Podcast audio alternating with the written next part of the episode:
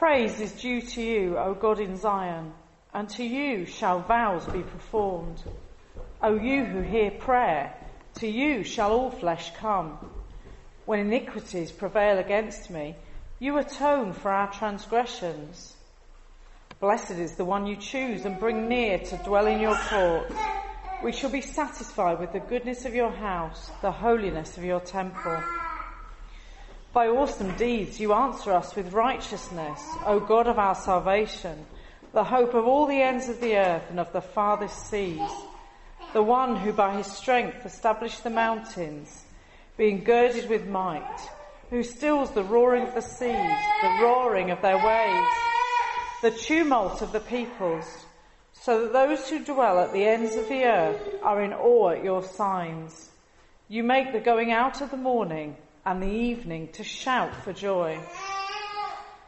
You visit the earth and water it. You greatly enrich it. The river of God is full of water. You provide their grain, for so you have prepared it. You water its furrows abundantly, settling its ridges, softening it with showers, and blessing its growth. You crown the year with your bounty. Your wagon tracks overflow with abundance. The pastures of the wilderness overflow. The hills gird themselves with joy. The meadows clothe themselves with flocks. The valleys deck themselves with grain. They shout and sing together for joy. Thank you, Sarah. Shall we pray as we come to uh, study God's Word together?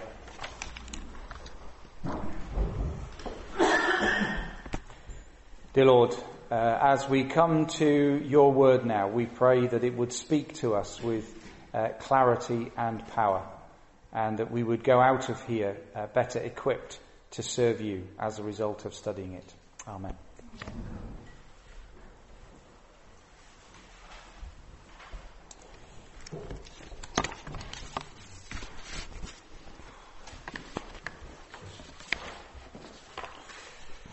So Psalm 65. Now I'll confess I didn't know this psalm particularly. Um, uh, you know, there are 150 psalms. Some I know really well, and some I don't. And this is one of the ones that I didn't. Um, and yet, of course, having the privilege of, of studying it uh, to come and speak to you, to you, uh, speak to you about it, um, I've uh, realised what a wonderful psalm it is. Um, all the psalms are wonderful, of course, but um, but this is uh, this is a particularly um, wonderful one, and uh, it was interesting reading Spurgeon. He he described it as one of the most beautiful hymns in any language. Um, so he didn't shy away from saying that um, in some ways, you know, it's more beautiful than some of the others. So uh, it is a beautiful psalm, uh, and we're going to consider that. But we're also going to consider, of course, what it's uh, saying to us in terms of our uh, Christian life. It's, uh, it's great to share Laurie's 90th uh, birthday uh, today. And uh, I'm sure as Laurie looks back, he's, he, he can sort of see his uh, life falling into different periods, different, different times. Um, sometimes, uh, you know, better than others, um, I expect. And I imagine we all do that to some extent, you know, whatever age we are. We, we, we sort of chunk our life a little bit. I can't remember who I was having this conversation with. It probably was somebody on uh, the camp that we've been on last week. But we were talking about how we think about our life, how we, we compartmentalise the times that we've had. And uh, uh, in the end, I had to confess that, because this person was saying that they did it with reference uh, to their children. And I, I had to confess that actually when, when I chunk my life down, I do it more in terms of the jobs that I've done, which may say something about me, um, which is perhaps not a good thing, um, you know. Um, but I think, oh yes, if you, if you, if you just threw a year at me, the first thing I'd be able to tell you is what job I was doing in that year. That would be the first thing. So I chunked my life according to my job. Um, I, I hope, I hope not all of you do that. Um, some of you won't be able to do it because you won't have had jobs in quite the same distinct way. Uh, but we all, we all break our life down and we think about our life in different ways. And sometimes those periods of life that we can think of, we can, we'll be able to think of them because they've been particularly difficult uh, periods in life. And perhaps a time when we couldn't get a job. um, perhaps a time when we were particularly short of money, perhaps a time when we were lonely, um, a time when we were mourning uh, for somebody, you know, time after bereavement, and perhaps a time when we were stressed or depressed. And, and we will have those times and we'll be able to look back. This psalm appears to have been written at the end of such a time. It appears to have been written at the end of a, of a, of a period uh, of time. And, and the, uh, the, the psalmist, David's response to the sort of ending of that period is to praise God. And I suppose, therefore, the first challenge for us as we look at this psalm is to ask, you know, as we move from one phase of life to another, do we, uh, do we thank God um, for his sustaining power um, and for his, you know, help in uh, moving on uh, to the next phase of life? But that's, that seems to be what's happening here. Um, so the, the psalm was very likely written after a difficult period for Israel, and there are hints um, in this. So let's let's just have a look at that first. Um, if you look at verse seven, for example, um, it says uh, it, it, talks about God stilling the roaring of the seas, the roaring of their waves. Uh, well, that's you know we'd say well that's just about creation, but then in the end of verse seven it says the tumult of the peoples. So David seems to have in mind the fact that there was a particular time of tumult, of difficulty, and that God has brought the Israelites through that um, and still that particular tumult. We're not sure when this psalm was written in David's life, so we're not sure, you know, what that particular period was, but we know that David had some very difficult periods in his life. Um, you know, when he was facing conflict from outside, but also conflict from within his family and so on. Um, but he, he, seems to have that in mind. And he goes on in verse 8 to say, So that those who dwell at the ends of the earth are in awe at your signs. So it may be that he's thinking about, um, you know, people from outside the kingdom who've seen God act in power uh, to preserve the Israelite nation. So he might have that in mind. But there seems to have been a difficult period. But it also appears that there may have been a period of drought, um, either at the same time or uh, at a similar time. Um, because when you start to read from verse 9 onwards, uh, yes, this is a harvest song from verse 9 onwards, you can see that. Um, talks about uh, you crown the year with your bounty. That's a clear reference to harvest. Um, but at the same time, it seems to be perhaps a particular, uh, particular um, time of being grateful uh, for the uh, earth's provision, um, because uh, it, it, seems to Im- uh, imply quite strongly that, that there's been a, a, a, significant period of drought before it. I love the line, your wagon tracks overflow with abundance. You can, you can, um, you can imagine that after this period of drought, the wagon tracks were particularly difficult to negotiate. These sort of became very rutted, you know, and, uh, and dry. And then, and then suddenly there's water and those wagon tracks are filling up with water and it's, it's, I might be, you know, pushing it a little bit too far. But you get the idea. I think there's been also a period of drought which has uh, come to an end. Uh, the, the psalm is called, um, it, it, says a psalm of David and a song. Um, in, in Hebrew, that's um, a shur and a mizmor, apparently. And that suggests that it's both um, able to be said, it's written both to be said and also written to be sung. Uh, and for that reason, it seems to be particularly uh, lyrical. And um, although you wouldn't have the alliteration in the Hebrew, um, I do love the, uh, the, the bit where it says softening it with showers. Um, that's just my favourite bit. But there are lots of, of lovely bits in this psalm um, which are which are lyrical, which are which are like a, a, you'd write a song, and that no doubt is why um, Spurgeon says it's one of the uh, most delightful hymns um, in any language. Um, before we start looking at the psalm in detail, uh, just to be aware that it does fall into four, uh, three sections. I'm not going to specifically look at those sections, um, but just so that you're aware.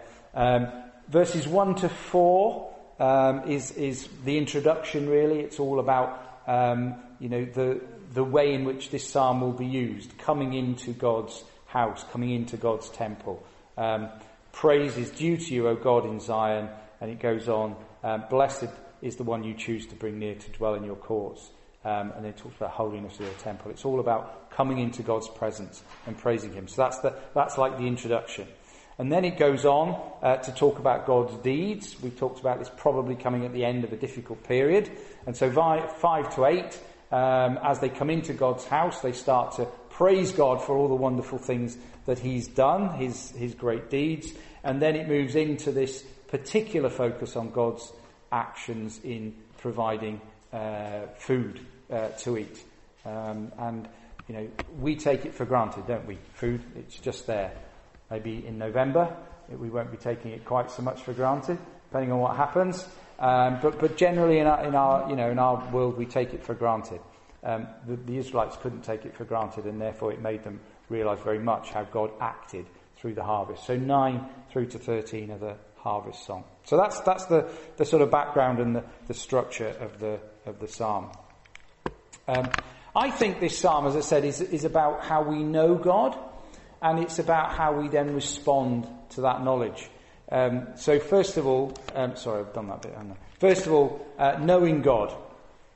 Um, and I think uh, we can know God in, uh, in three ways according to this psalm. And obviously, it's not an exhaustive list, but it's, uh, it's important. So, we know God in His creation. Um, and we can see that in verses uh, 6 through to 13, uh, but particularly 9 through to 13.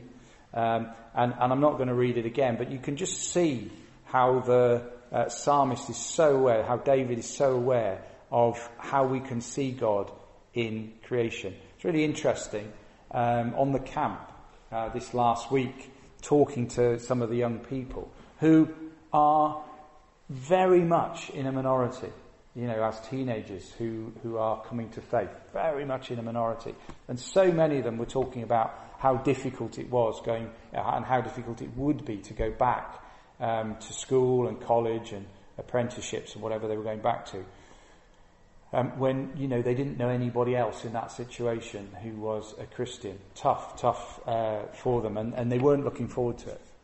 Um, I was talking to one in particular, and, and, you know, I was sort of asking him, you know, what, what kept him going then when he went back into a situation. He just started university, and he said he's the only, as far as he knows, he hasn't, well, he hasn't found any other Christians in his university. He thinks there probably are some, but he's not come across them at all. Uh, and he's saying, therefore, he's, he's, he's like the only one. There's no CU, as far as, far as he knows. You know, he's the only one. Um, and uh, I was saying, you know, what keeps you going? And the first thing he said was seeing God in creation. He said, you know, I can go out for a walk and I can see God in creation, and that, that keeps me going. Um, and so this is an excuse, because I don't normally get to show my holiday slides. Um, nobody wants to see them. Um, th- this is an excuse. Just the, the, here's nine nine pictures I took last week in the lakes. Okay, um, and I just thought rather than me go on and on about creation, um, I know we can go out and we can see it um, here in Otley. It's a great place to live. But look, um, these are and we're slightly out of focus maybe. But here is here are three three um, pictures I took this week, and three more, and three more. God in creation, yeah, and that's what he said. He said, when I, when, you know, that's the first thing that keeps me going. God in creation. We can look at it in a in a slightly different way because um, we, we, can just look at the world around us and just, you know, appreciate God's um, bounty uh, and God's generosity. But also, if you want to study it a little bit more, and I've talked about this here before, but um, one of my favourite books, and I was recommending it to the older um, young people uh, this week. It's called God's Undertaker by John Lennox, and I have recommended it before, but I'm going to recommend it again. Um, it's about how we can see God through the numbers. It's mainly what it's about. The numbers in creation. And it's just breathtaking when you read uh, the numbers, the maths really, I suppose, behind us. Mainly, it's the maths behind creation. And I'm just going to give you one example, but the, the, the book is full of them. Um, he says that, uh, and I hope there are no phys- physicists in the house here. Maybe, uh, maybe Doug will um, put me right later if I get it wrong. But um, there's, in order for the universe uh, to exist and to keep existing, um, the forces in the universe the, the physics, if you like, behind the universe, the maths behind the universe has to be just right. And there are two kind of electromagnetic forces um, which have to be just right. Um, and one, um, if it varied, if, that, if the strength of that force varied by more than one multiplied by 10 to the power 16, all right, um, 1 times 10 to the power 16, and the other one, if it varied more than uh, by 1 to the power 10, uh, to, sorry, 1 times 10 to the power 40, so you know, imagine the number of noughts. If either of those forces varied by just that much, um, then uh, the universe couldn't exist uh, as it is. That's, that's the precision. It's, that's the level of precision um, that those forces um, are, uh, are, have to be at. Um, and I don't really understand that because they're, they're, numbers and the forces that I don't really get. But, but what John Lennox says, um, in other words, for the universe to be as it is, just in that particular way, on just that particular way, um, it's the same as, it's the same level of accuracy as a, as a marksman firing uh, a bullet at a coin at the end of the observable from here to the end of the observable universe. That's the level of accuracy that is required for the forces to be just right for our universe to exist and for us to exist.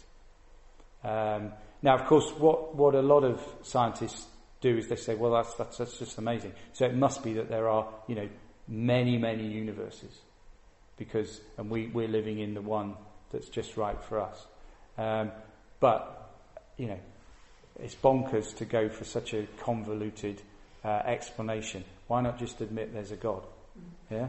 Um, that's, that's what, I mean, the psalmist didn't know any of that, but what he did know was when he looked at creation, he saw God. So we can know creation, um, so we can know God in creation. But we can also know God um, in his great deeds. Um, so I've just put, before I move on, I put Genesis 1.31 and Romans 1.19, 20, which you can look up. But, you know, when, when God looked at creation, uh, he said it was good. And that's, and it, and it is. It's amazing. And that's Genesis 1.31. And then obviously in Romans, um, Paul says um, that when we look at the uh, creation, we see God's invisible attributes, um, his eternal power and divine nature. Um, so that's knowing God in creation. As I said, we can also know God in his great deeds of, of righteousness and salvation. And they're particularly um, found uh, in, in verse 5 and onwards. So the, the psalmist says, By awesome deeds you answer us with righteousness, O God of our salvation, the hope of all the ends of the earth. Uh, and then it talks a little bit about what, what those were. But, the, but David is very, very conscious that God acts in history, that he actually uh, steps down in our, in, into our world and, and makes things happen. Uh, and this runs counter to most people's view of God these days. There's, there's, still about half of the British population would say they believe in God. It's come down a lot recently, but it's still about half. But for most of those people, uh, God is a, a remote God. God is not a God who acts in history, in our lives. David is very conscious that that's not the case. He's very conscious of the fact that we can know God in his deeds. And if you, if you turn around and say, well, hang on, I'm not sure that I see um, God uh, acting in, in, in, in my life very much, well, he, he has already done the biggest thing he could ever do for you. He's already acted in history in the biggest way that he could ever act. He has sent his son to die on the cross for you for you as an individual. He has sent his son to die for you. And that's the biggest thing that he could have done for you. So, you know, you may go, you know, a number of years and say, well, I don't actually, um, I don't actually see God working particularly. Suggest that, you know, that's a question of, of, of looking uh, a little bit more and a little bit further. But even if you can, even if you say that, um, what you cannot deny um, is the evidence for, for God dying on a cross for you. Um, he's already done the biggest thing that he could do. So, like David, we can say um, that God has done great things. He has performed a great deed of righteousness in sending his son to the cross, dying for us, uh, and coming back to life. And, and so with, with David, we can talk about um, the, the salvation uh, that comes from God and the atonement that comes from God. It's interesting how even you know before Jesus came, uh, David has such a strong understanding of salvation and atonement. But God has worked, um, and He has worked in uh, uh, in our lives already. And uh, I put two verses there again: John 12, 44, 47, and Colossians 1, 26, 28, that you can look up um, afterwards. Uh, the final thing is knowing God um, in His house, um, and uh, we uh, you'll know the end of, of Psalm 23 uh, very well, and you'll also probably know Acts 2 and that picture that we have of the early church. When David talks about knowing God in his house, he's thinking about the temple. Um, but we now know um, that, uh, that the temple, um, the, the physical temple where God dwelt and where you could know God, has been replaced by the church. So when we look at this psalm and we think about knowing God um, in his house, we are talking about the church. We are now God's house. Peter says, uh, 1 Peter uh, 2 verse 5, you are being built up. You, uh, God, Jesus' disciples, you are being built up as a spiritual house to be a holy priesthood, offering spiritual sacrifices acceptable to God through Jesus Christ. We are now God's house. David says we can know God in his house. We can know God in his church. We can know God in his church through uh, the way that we support each other, through the way that we worship together, through the way that we gather around God's word um, together and support each other as we learn um, from God's word. Really, really important. A lot of the children at camp, uh, so young people at camp, um, were going back to a situation where, as I said, they, they, they knew very few Christians. There was one lad in particular from Swindon um, who, I think I was saying to Mike earlier, he, he just picked, I don't know how he originally picked uh, a Ventures holiday, but when he was 11, he picked a Ventures holiday and came, not from a Christian background at all. He came, really enjoyed the holiday, and he's kept coming every year, and he's now 15, so he's been, uh, he's been for four years. And uh, I think he's either a Christian or very close to being a Christian. Um, he certainly now believes in God. And he was talking about going back to Swindon to not having a church um, and how difficult that would be. Um, and obviously, we were encouraging him to find a church, but it's difficult for a 15 year old lad, maybe, um, whose parents are not Christians, to, to go out and find a church. We're encouraging him to do so because we know that in the church he will meet God. Um, and it, it is, you know, very, very difficult to be uh, a lone Christian. So the church is really important. And we look around now and, you know, some of us are getting on and there's not that many of us here. And um, sometimes we can feel a little bit depressed about that maybe. Um, but actually, isn't it fantastic meeting together? And isn't it wonderful meeting God um, together in His church? And we should be incredibly grateful for that. We've already thought um, today some people just don't um, are not able to do that. So there are. Let's go away from this morning knowing that we can we can know God in in three uh, really significant ways. In creation, let's be grateful for the world around us. Um, we know God in His great deeds, and we know God in His church. So, we can know God and we can keep knowing God. But what do we do about that then? What, you know, what's our response? Well, the psalmist, actually, David is really clear um, about the fact that um, there are ways in which we should respond. So, um, on the, the left there, I've talked about the way in which God acts, um, uh, the way in which the psalmist sees God acting. Um, so he sees him providing, already talked about that, um, and, and, doing great deeds of righteousness, we've already talked about that. But also, interestingly, in verse 4, he talks about God choosing us. Um, talks about God's salvation and atonement. He also is clear that God hears us in verse 2. And he's also very clear about God's holiness. So, interwoven amongst this discussion of how we can know God, um, there's a very, uh, you know, there's a very clear list of things that God does um, and, and what God is like. So it's a God who acts, acts to provide, acts to uh, save, acts in history. It's a God who chooses his people, a God who saves, a God who hears, a God who is holy. All of that is really clear. And if you look in the psalm, you can also see how we should be responding. So, how do we respond to the fact that God has acted? How do we, re- how do we respond to the fact that God um, you know, has done great things? Well, with awe and joy, says David. How do we respond to the fact that God chooses us? Well, we come. So God chooses, God chooses us, but we come to Him. It's both. Um, how do we respond to God's uh, salvation?